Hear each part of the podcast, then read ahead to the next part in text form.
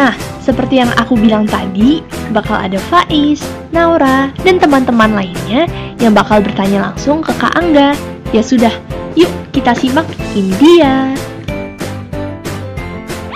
Faiz, gimana Faiz? Mau tanya apa? Mana ya Faiz? Silakan Faiz. Uh, kakak paling suka film genre apa? Aku paling suka kalau dibilang aku suka film animasi. Salah satu film yang paling aku suka kalau dari animasi itu Coco. Oh, film kesukaan aku juga. Gitu. Aku juga suka Big Hero 6. gitu. Jadi aku suka sekali animasi karena animasi tuh memberikan tontonan yang luar biasa lebih menarik dari film fiksi karena di animasi kita bisa lihat binatang bicara, kita bisa lihat robot bicara, tapi walaupun binatang yang bicara atau robot yang bicara, tapi kita tetap bisa merasakan mereka sebagai manusia karena mereka punya problem dan punya perasaan seperti manusia gitu. Jadi di satu sisi aku mendapatkan kisah-kisah yang sangat menyentuh sebagai manusia, tapi di sisi lain secara mata aku mendapatkan pengalaman imajinatif yang membantu aku untuk lebih lebih berani berimajinasi ketika berkarya sendiri gitu. Makanya kenapa aku suka sekali film animasi. Pernah ketemu aktor yang susah dibilangin nggak? Kalian kok pertanyaannya susah-susah sekali sih. uh, kalau di film itu kita akan bekerja sama banyak sekali orang gitu ya, mulai nggak cuma aktor tapi juga banyak kru. Beberapa kali Kak Angga bertemu dengan orang-orang yang mungkin tidak sevisi atau tidak tidak sesuai sama apa yang kakak Angga bayangkan.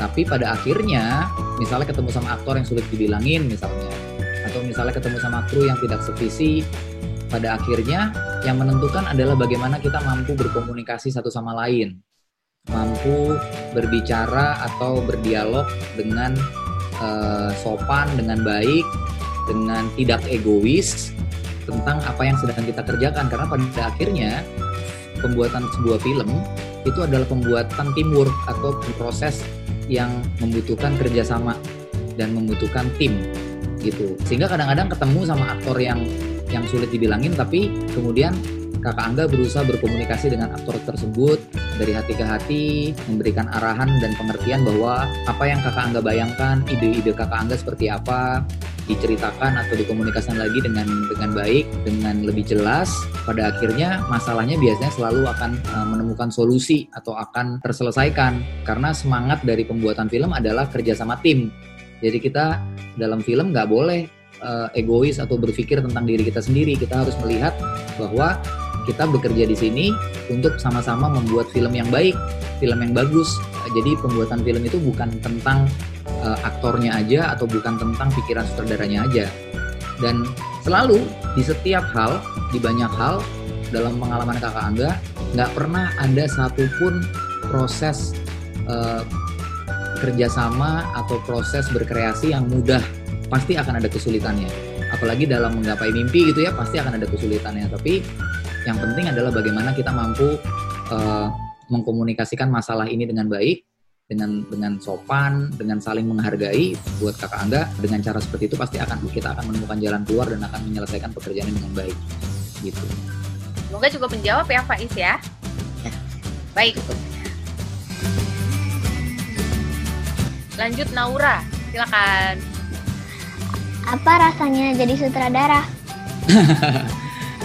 rasanya jadi sutradara uh, waktu filmnya akhirnya bisa ditayangin di bioskop dan orang tuaku menonton hasilnya rasanya bangga karena aku bisa paling tidak mempertontonkan karyaku ke orang tuaku, ke ayah ibuku.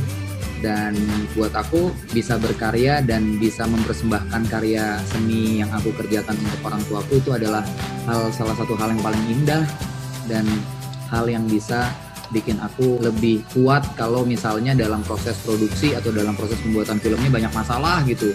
Ada aja masalahnya mulai dari tiba-tiba lagi syuting hujan uh, atau misalnya pas lagi syuting ternyata ada tongeret yang berisik.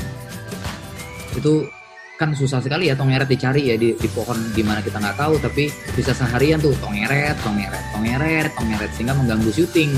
Nah ketika ada masalah-masalah seperti itu, membayangkan bahwa kalau aku bisa menyelesaikan karya ini dengan baik dan orang tuaku bisa menonton, aku akan sangat bahagia. Makanya itu yang membuat aku uh, pantang menyerah dan perasaan terbaik jadi sutradara ya pas saat filmnya premier, saat filmnya ditayangin di bioskop, orang tuaku, ayah ibuku menonton film tersebut.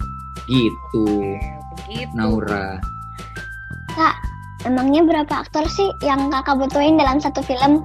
Berapa aktor yang kakak Angga butuhin dalam satu film itu tergantung dari skenario nya. Jadi kan dalam membuat film itu akan dibuat mengikuti apa yang skenario tulis gitu kan. Misalnya skenario nya butuh aktor 5, ya berarti kakak Angga butuh aktor 5 kayak misalnya surat dari Praha. Tapi kayak film kayak Cahaya dari Timur kakak Angga butuh aktor sampai 400 orang gitu ya. Akhirnya aktornya 400 orang. Atau kayak film kayak Wiro Sableng yang aktornya bisa sampai 600 orang ya. Akhirnya kakak Angga filmnya harus ada 600 orang. Atau misalnya film seperti Hari untuk Amanda yang kebanyakan adegannya aktornya cuman Hari sama Amanda cuma dua orang ya maka kebutuhan aktor kakak Angga ya cuma dua orang. Jadi semua kebutuhan aktor itu ditentukan oleh skenario, karakter-karakter yang ada di dalam skenario yang ditulis oleh penulis skenario gitu. Jadi tidak pasti setiap film tidak pasti butuhnya berapa itu ya kak. Baik, uh, Naura ada pertanyaan lagi? Emangnya aktor yang kakak Angga pengenin tuh yang kayak bagaimana sih? Kalau aktor, aku selalu melihat bahwa aktor itu Contohnya misalnya waktu kakak Angga uh, menentukan kakak Ciko Jericho sebagai aktor di Cahaya dari Timur. Kakak Angga nggak melihat bahwa kakak Ciko itu castingnya bagus atau jelek. Tapi kakak Angga tahu, kakak Angga lihat bahwa kakak Ciko ini saat itu menunjukkan rasa ingin belajar yang besar.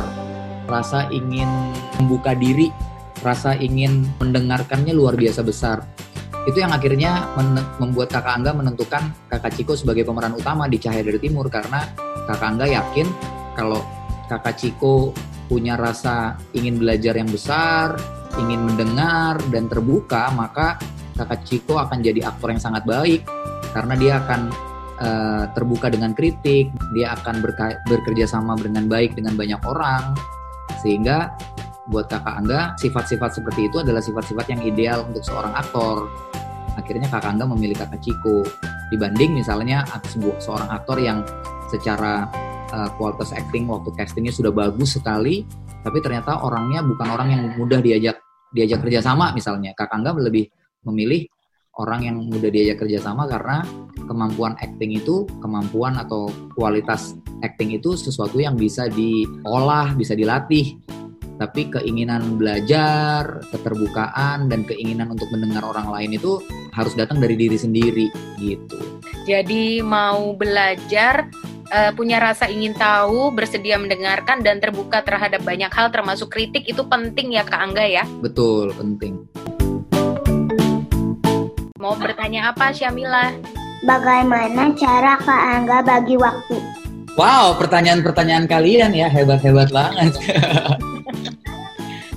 uh, bagaimana uh, Gimana, Kak? itu sejujurnya itu adalah hal yang paling susah karena ketika pekerjaannya mulai banyak di satu di satu saat yang sama juga aku mulai aku punya anak namanya Rigel nih tuh Rigel Gel say hi Hai Rigel Rigel baru empat tahun. Ya, seperti yang aku bilang tadi ketika pekerjaannya mulai banyak. Kak Giti.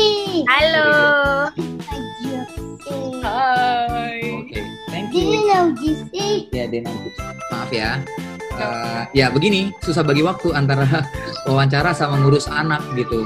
Apalagi anaknya seaktif ini gitu. Jadinya sekarang yang bisa Anda lakukan adalah memusatkan semua pekerjaan di kan. Kalau lagi karena sekarang lagi work from home ya, jadi agak sulit tapi kalau lagi di keadaan normal biasanya Kak Angga memusatkan semua pekerjaan di kantor jadi setelah pulang dari kantor berusaha untuk fokus sama apa yang ada di rumah walaupun tetap sulit karena handphone tetap nyala atau email tetap dikirim. Tapi Kak Angga berusaha buat setiap pulang ke rumah udah seperti kayak meletakkan semua pekerjaan ada di kantor dan di tas kerja jadi nggak dikeluarin lagi. Sehingga waktu pas di rumah bisa fokus sama istrinya Kak Angga dan anaknya Kak Angga kerjaan di kantor kalau di rumah sama keluarga gitu ya Kak Angga ya? betul Oke. Kak Angga senang tidak dengan pekerjaan Kak Angga? aku bisa bilang bahwa pekerjaanku adalah pekerjaan terbaik di dunia yang bisa aku yang bisa aku kerjakan dan pekerjaanku walaupun melelahkan dan sering kali juga bikin stres atau bikin pusing tapi pekerjaan ini adalah pekerjaan yang bikin aku bahagia aku pikir kalau aku ditawarin pekerjaan lain yang uangnya lebih banyak aku tidak akan ambil pekerjaan yang uangnya lebih banyak aku akan tetap jadi sutradara dan jadi produser film karena Yeay. uh, pekerjaan ini yang membuat aku bahagia Oke, baik-baik. Semoga menjawab ya, Syamila. Oke, silakan Tahira. Aku mau nanya, Kak Angga itu dulu waktu pas waktu kecil sering mimpi apa? Mimpi apa? Apa ya? Aku tuh tukang mimpi jadi mimpinya banyak sekali. Dan mungkin rata-rata kita tuh kadang-kadang mimpi juga kita lupa apa yang kita mimpikan kan? Tapi aku ingat sekali maksudnya dari zaman dulu tuh aku suka mimpi aneh-aneh kayak misalnya jadi pembalap. Aku suka sama satu orang pembalap namanya Artin Sena kadang-kadang aku suka mimpi eh, balapan sama dia. Tapi ya kayak waktu aku bilang tadi waktu pertanyaannya Habil. Habil eh, cita-citaku dari dulu apa? Aku tuh dulu suka yang seperti aku cerita aku cita-cita jadi astronot. Jadi aku sering membayangkan atau mimpi aku tuh punya spaceships dan eh, terbang ke bulan gitu. Itu mimpi-mimpi yang ada waktu aku kecil yang ternyata kalau orang mungkin bilang mimpinya aneh tapi itu mimpi-mimpi yang kemudian membuat aku jadi menyukai eh, imajinasi dan membantu aku dalam bekerja sebagai sutradara untuk meng- apa namanya berkreasi eh, membuat sebuah cerita. Karena pada dasarnya eh, cerita dan dan konsep-konsep kreatif itu berasal dari awalnya mungkin berasal dari mimpi-mimpi kita yang kita inget, imajinasi-imajinasi kita saat kecil yang kita inget gitu. Jadi bebas-bebas aja bermimpi ya Kak Angga. Iya, Mimpinya bisa dipakai di masa depan ya. Ada nggak eh, mimpi Kak Angga yang terwujud? eh aku selalu dari dulu kalau mimpi yang sifatnya mungkin yang dimaksud sama Tahira mimpi yang sifatnya cita-cita kali ya. Eh, kalau kalau mimpi yang seperti itu, aku bersyukur dan merasa beruntung bahwa Tuhan ngasih banyak hal yang aku impikan dan terwujud hari ini. Tapi memang untuk bisa punya mimpi yang aku wujud yang akhirnya terwujud hari ini juga nggak nggak sebentar dan nggak nggak mudah gitu. Jadi kayak contohnya misalnya aku jadi sutradara udah lebih dari eh, 15 tahun untuk bisa punya film seperti nanti kita cerita tentang hari ini aku kerja keras selama 15 tahun. Dan itu bahkan belum seusia kalian kan? Kalian masih ada yang 9, 10 tahun. Tapi percayalah kalau adik-adik punya mimpi selama kita mau kerja keras dan kita mau mau tekun menjalankannya pasti suatu hari akan terjadi akan terwujud. Gitu. Kak juga pernah mimpi terbang nggak? Mimpi terbang. pasti aku pengen jadi burung bisa terbang ke mana aja kayak Superman aku suka Superman Pernah nggak? Aku jadi Superman. Sip. Naya, silakan Naya. Langsung pertanyaan ini aja. Boleh, boleh. Suka dukanya jadi sutradara apa?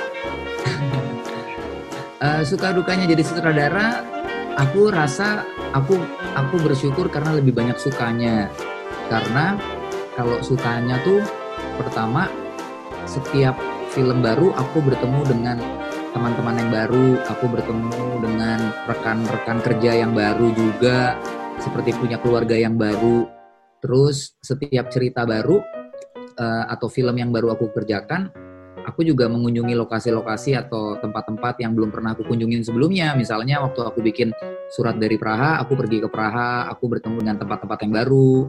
Waktu aku bikin Cahaya dari Timur, aku ketemu dengan teman-teman baru di Ambon dan aku berkunjung ke Ambon.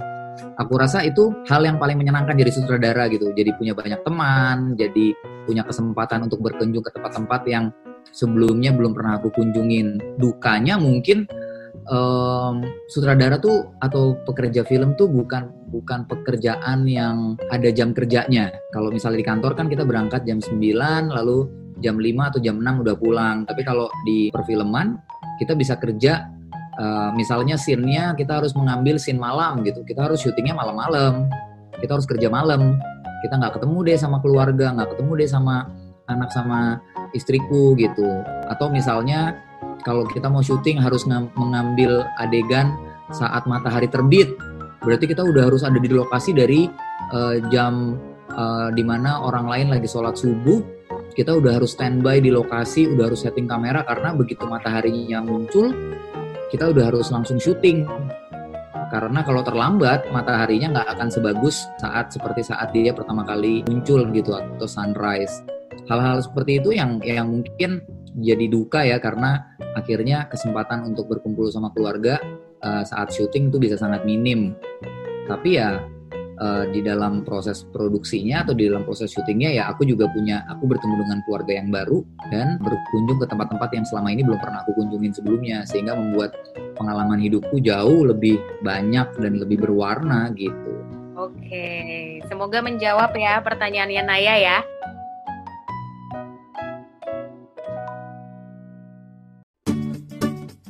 Keren-keren juga ya pertanyaan mereka bersama Kak Angga. Setelah ini, masih ada teman-teman reporter cilik lain yang ingin bertanya loh. Mari kita dengarkan setelah break ya.